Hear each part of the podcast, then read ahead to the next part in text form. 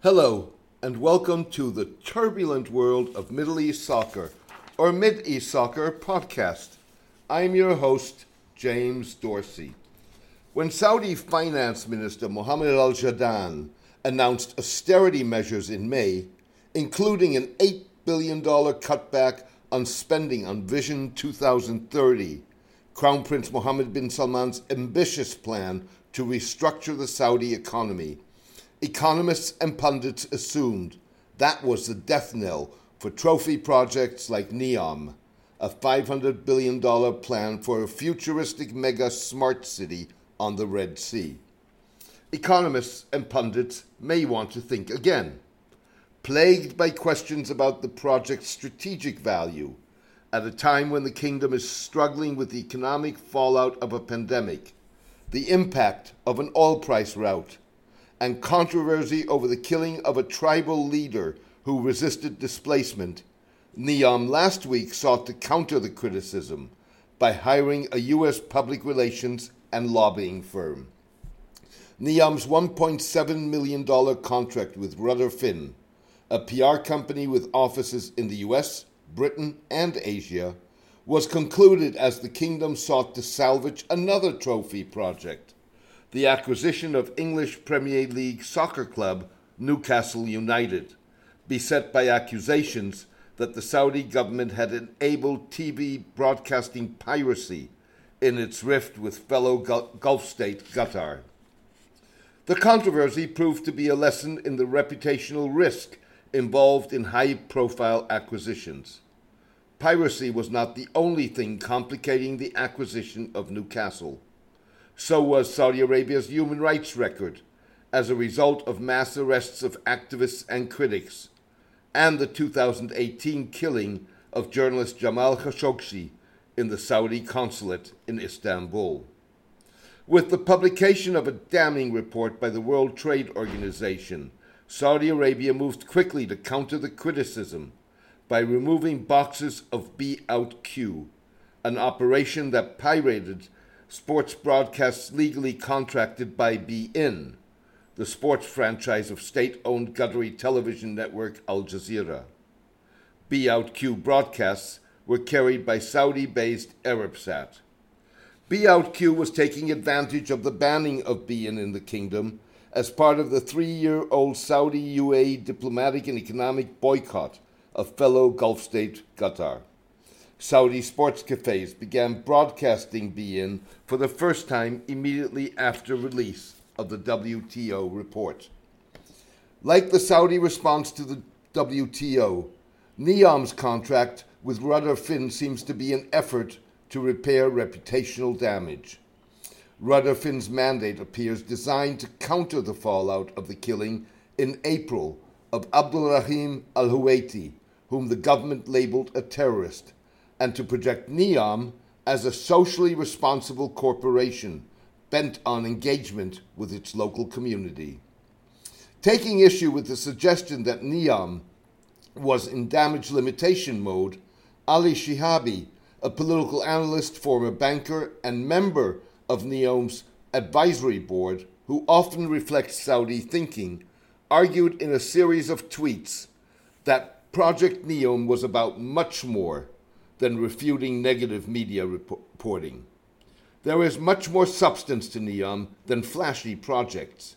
NEOM will be heavily involved in serious projects like advanced desalination, innovative desert agriculture, and more use of solar and wind, wind energy, etc., that are very relevant to the country and the region's urgent needs. These have been very well planned, researched, and some are already being executed, Mr. Shihabi wrote, admitting that the company behind the project had yet to detail its plans.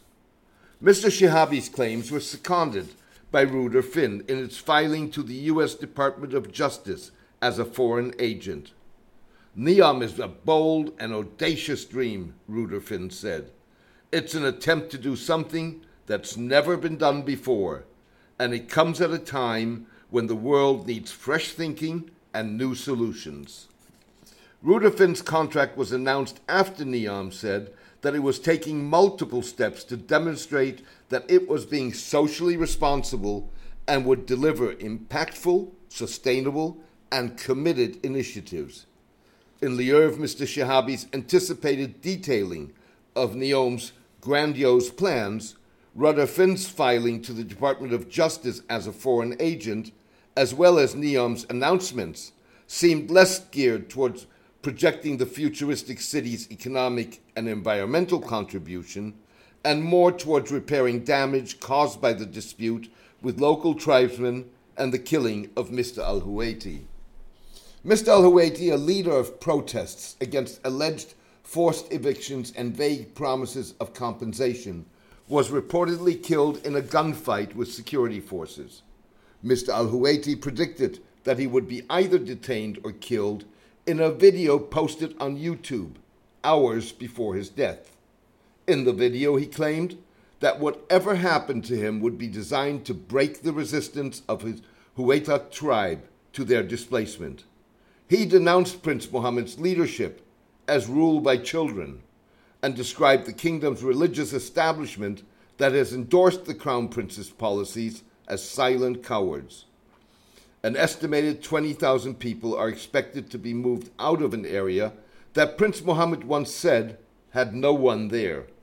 NEOM declared earlier this week that it would be offering English language lessons at its recently established academy and that some 1,000 students would be trained in tourism, hospitality, and cybersecurity.